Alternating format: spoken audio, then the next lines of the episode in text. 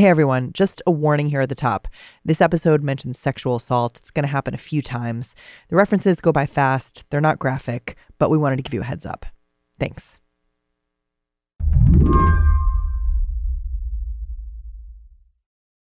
Okay, so yeah, all right. So I've got the embedded tweet. It's the second one down. I called up Rebecca Schuman because I wanted to watch this video with her. It's a tweet from UCLA Gymnastics that says a 10 isn't enough. You've seen this tape, right? The one with the college gymnast, Katelyn Ohashi, and her phenomenal floor routine. It started making the rounds on Twitter this weekend. Yeah, it's super funny. Last weekend was their opener, and I went on Twitter and I was like, "Who's gonna watch UCLA gymnastics?" And all these people laughed at me. They were like, "Um, I think just you." so it's so I was like, "All right, mm, okay."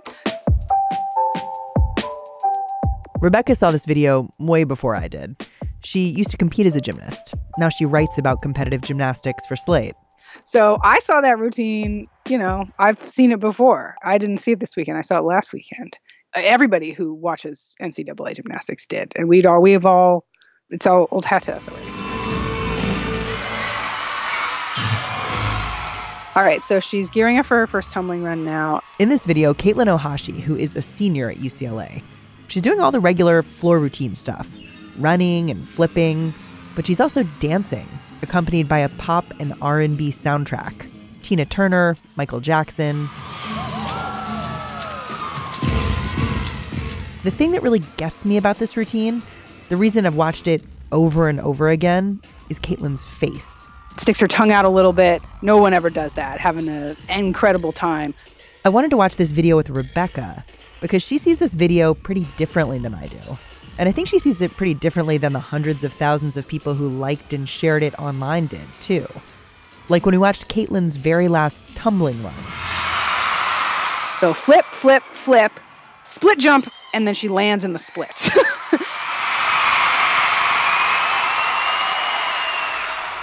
first time she did that, everybody thought it was a mistake. Yeah, so that's one of these things that's like only in the NCAA because it looks completely amazing, but it's really easy. it's really easy? It's really easy. What Rebecca's saying here is that there are really two kinds of gymnastics in this country the elite kind, the kind that goes to the Olympics and wins medals, and this kind, college gymnastics. But I'm going to call it the fun kind everybody in gymnastics can do the splits. Everybody can do the splits. The splits, you learn the splits when you're five years old. And the f- floor on a gymnastics mat actually has like 16 inches of mats and springs. And so it's like almost like a trampoline. But then there are things that people really liked about this routine that are completely common to the entire NCAA, which is the teammates doing the choreography in the background and everybody freaking out at the end when they did a good job and the smiling and the fact that everybody looks like they have ever eaten a meal all those things are ncaa standard Okay, can we talk about how weird it is though that like you're like smiling is unique to yeah. NCAA and like looking like they've eaten is unique to NCAA? That's a little bit of an exaggeration. Elite gymnastics has changed quite a bit. They do eat now. They look like they eat, but they it's true that they don't smile that much. Katelyn Ohashi used to live in that world, the one where you don't eat and you don't smile. Today, we're taking a break from the shutdown and Brexit, and we're going to talk about this video because it's at the nexus of a bunch of stories the imploding national gymnastics program, the abuses suffered by young women gymnasts, and the price of being world class.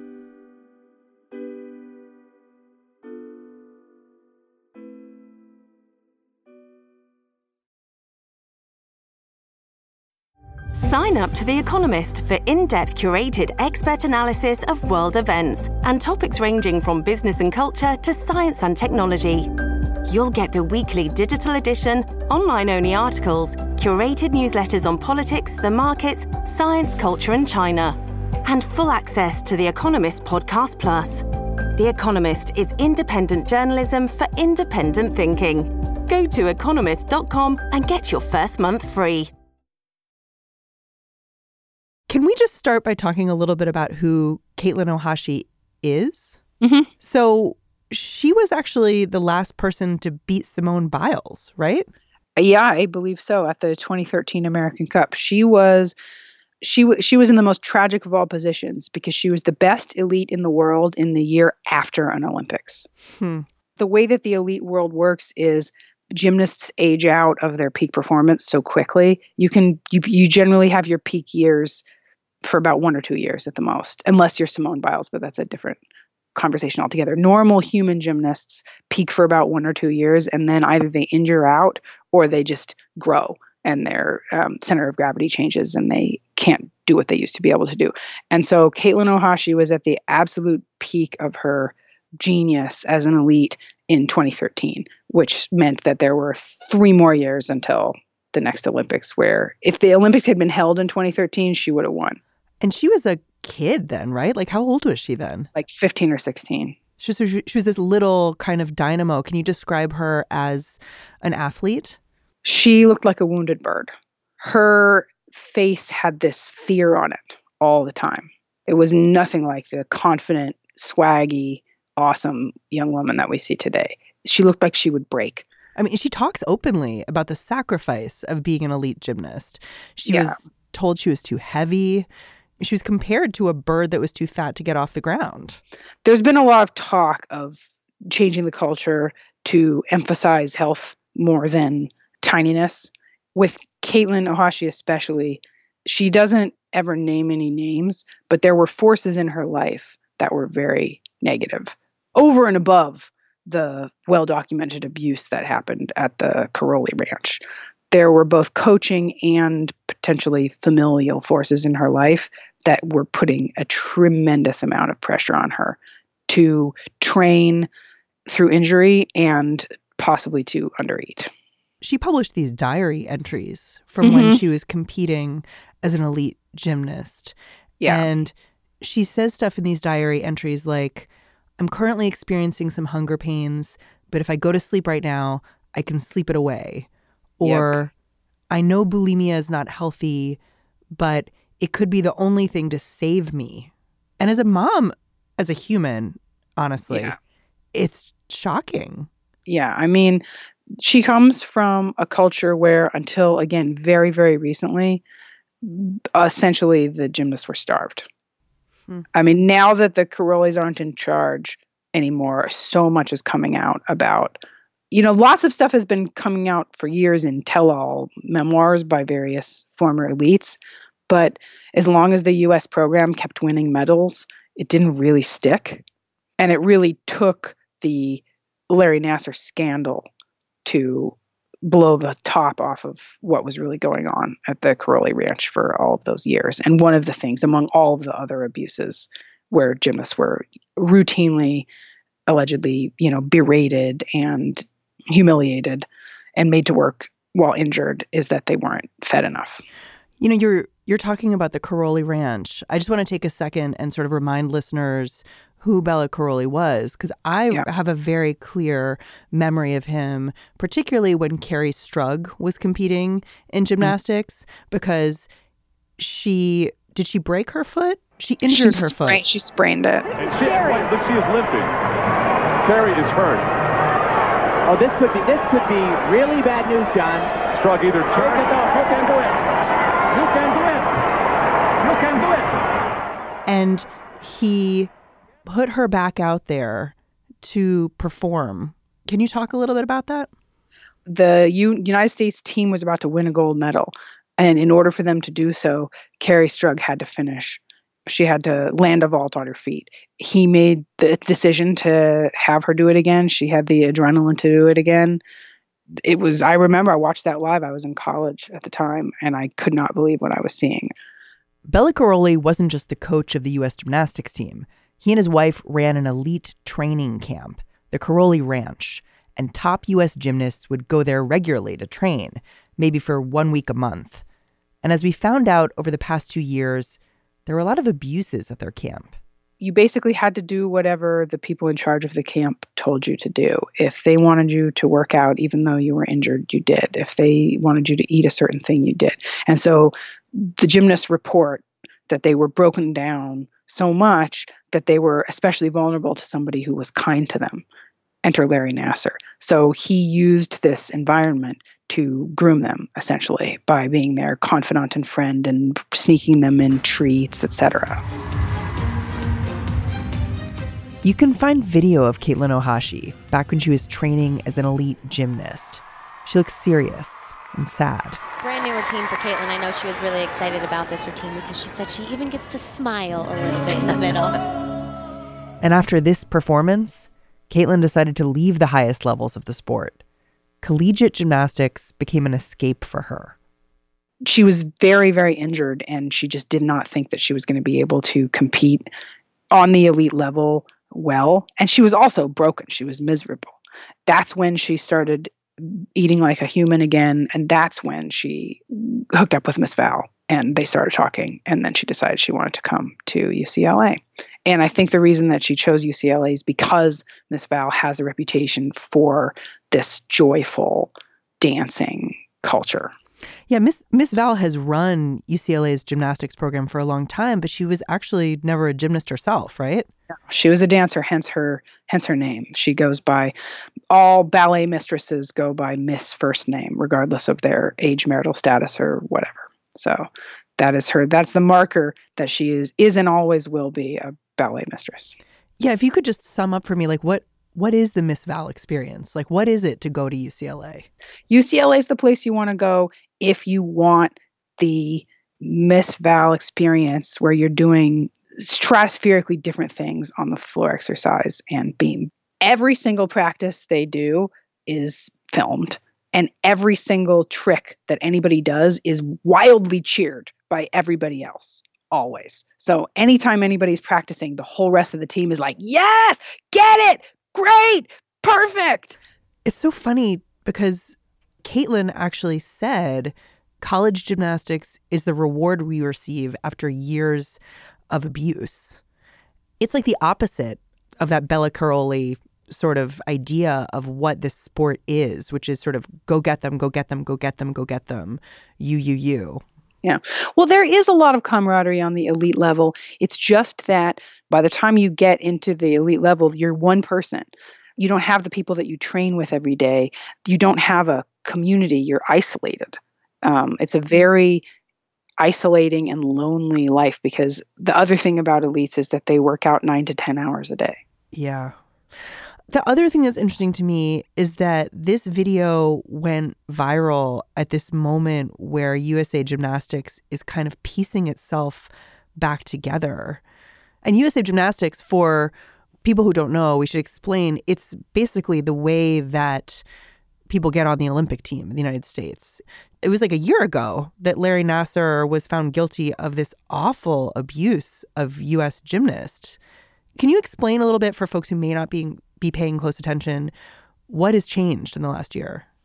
Oh, well, the U.S. Olympic Committee has moved to strip USA Gymnastics of its governing body status and effectively leave gymnastics in the United States without a governing body, which isn't just elite gymnastics, that's like all gymnastics, little kids, everybody. And then in response, USA Gymnastics declared Chapter 11 bankruptcy. And so that's going to halt the decertification process while they're going through Chapter 11. And it will also allow them potentially to, because they're being sued by all of Larry Nassar's survivors. And so uh, the Chapter 11 process will allow them to pay settlements to the survivors. And so USA Gymnastics is in complete it's a rotting carcass. It's just in complete and total shambles while at the same time the actual gymnasts who compete on the international level for the united states are literally the best that any gymnasts have ever been. I just wonder when this sort of olympic level performance has become synonymous with this awful abuse. It's hard not to look at a video like the one of Katelyn Ohashi and say like, why wouldn't this be Olympic level? I don't know what can be done to fix USA gymnastics. I'll tell you this though, if what it needs to be fixed to the point where its athletes are no longer overburdened and overworked would potentially signal the end of the dominance of the US gymnastics program in the world. Really? So you're basically saying the abuse is necessary? Not the sexual abuse. I'm not a monster. But I do think that the Soviet style centralized training and overtraining, the institution of that camp system directly correlates with the rise and dominance of the US program. Whoa. I mean, I'm not saying that I support USA Gymnastics or the semi centralized training system. My personal view is that people's humanity is more important than gold medals. Even more so, I would like to see the entire sport from the international level down value humanity more than gold medals. I'm not sure how that is going to be accomplished or if the people who are important want that to be accomplished. But that's not to say that I don't want it to be accomplished. You just don't see the way out. I don't currently see the way out.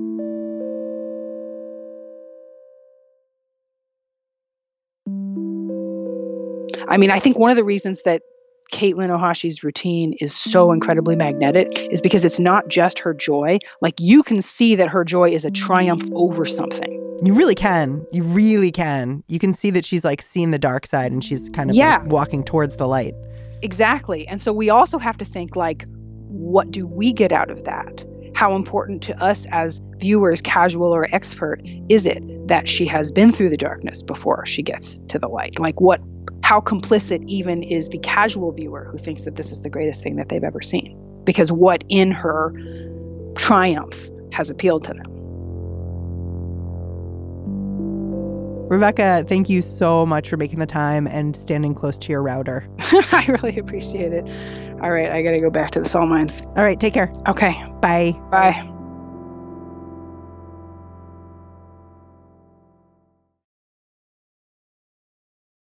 This episode is brought to you by Discover. When it comes to your finances, Discover wants you to know they are the credit card that is always there for you. With 24 7 US based live customer service, everyone has the option to talk to a real person anytime, day or night. Yep, that means no more waiting for quote normal business hours just to get a hold of someone. We are talking real service from real people whenever you need it. Get the customer service you deserve with Discover. Limitations apply. See terms at discover.com slash credit card. We couldn't end today's show without going down one more rabbit hole the government shutdown.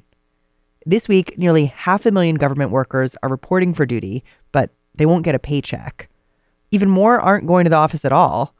Meanwhile, on Capitol Hill, members are getting paid, but it doesn't seem like they're doing that much. I mean, it's surreal trying to report this out. Like the longest shutdown in government history, but like the most newsless shutdown in government history. Jim Newell's our guy on Capitol Hill. I went around today and just asked anyone, like, any progress? there was a bipartisan group that met yesterday to sort of discuss and ask them, any progress?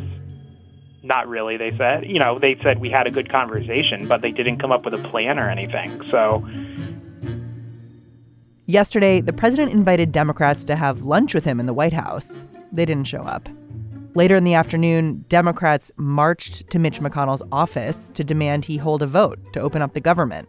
But what's the end game here?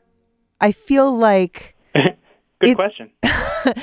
it's been four weeks and it doesn't seem like anyone here is any closer to a solution. No, there's been zero progress. I think, you know, when it looked like Trump might declare the national emergency, which as ridiculous as that might have been, that was for some a way out because it would get locked up in courts for a while. And, you know, if, if Congress can get off the hook without having to take a vote on anything, secretly they may want it. But when that uh, fell off the table, Trump said he wouldn't do it, at least now. He kicked the ball back into Congress, and Congress has no idea. It costs now more than Trump actually wanted for the wall, is what I read, Right.